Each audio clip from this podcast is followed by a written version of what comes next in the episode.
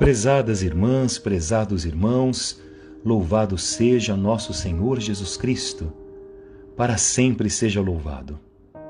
Que alegria termos a oportunidade de seguir em nossa caminhada quaresmal, em comunidade, reunidos e alimentados pela Palavra de Deus. Nesta caminhada quaresmal, temos de ter muito claro que a Palavra de Deus é o ponto de partida para a nossa conversão. O julgamento das nossas atitudes, a identificação daquilo que nos afasta de Deus, vai vir não por aquilo que está na minha cabeça, que eu acho que é certo, mas vem a partir do confronto da nossa vida, dessas nossas atitudes, com aquilo que é trazido a nós na palavra de Deus. E na primeira leitura hoje, o profeta Isaías vem nos lembrar que a palavra de Deus é sempre eficaz. Ela sempre traz para nós aquilo que melhor nos convém no momento da vida em que nós estamos. Então você já teve oportunidade de ouvir estes textos em outras vezes, mas hoje Deus vem até você com a mesma palavra, mas atingindo a sua vida com as realidades do hoje em que você está.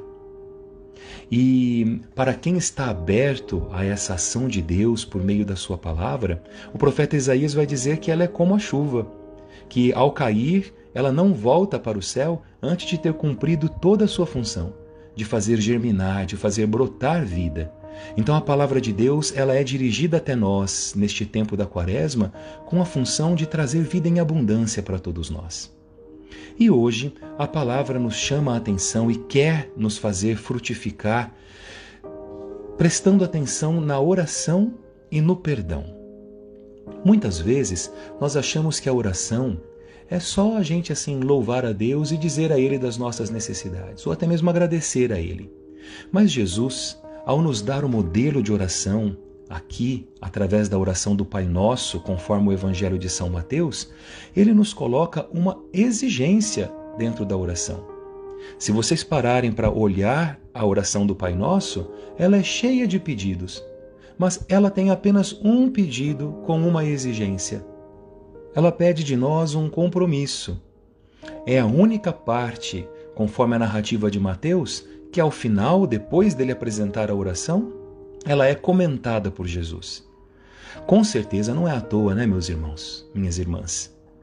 Para que o louvor ao nosso Deus seja sincero e os nossos pedidos possam ser atendidos, temos de perdoar os que nos fizeram mal. E qualquer parte do Pai Nosso que não seja cumprida é um caminho de morte para as nossas vidas. Não ter o pão, não ter o reino. Mas não ter o perdão de Deus é viver na bagunça dos nossos erros, sendo impossível seguir a nossa vida.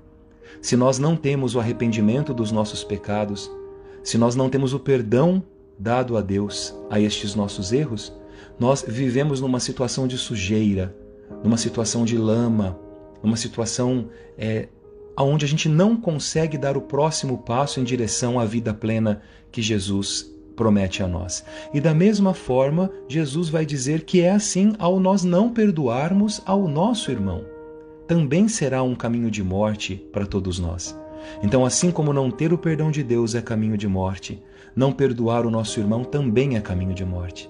A gente acaba levando esse nosso irmão que nos fez mal em todos os momentos da nossa vida ele acaba estando presente mais na nossa vida do que as pessoas que a gente ama.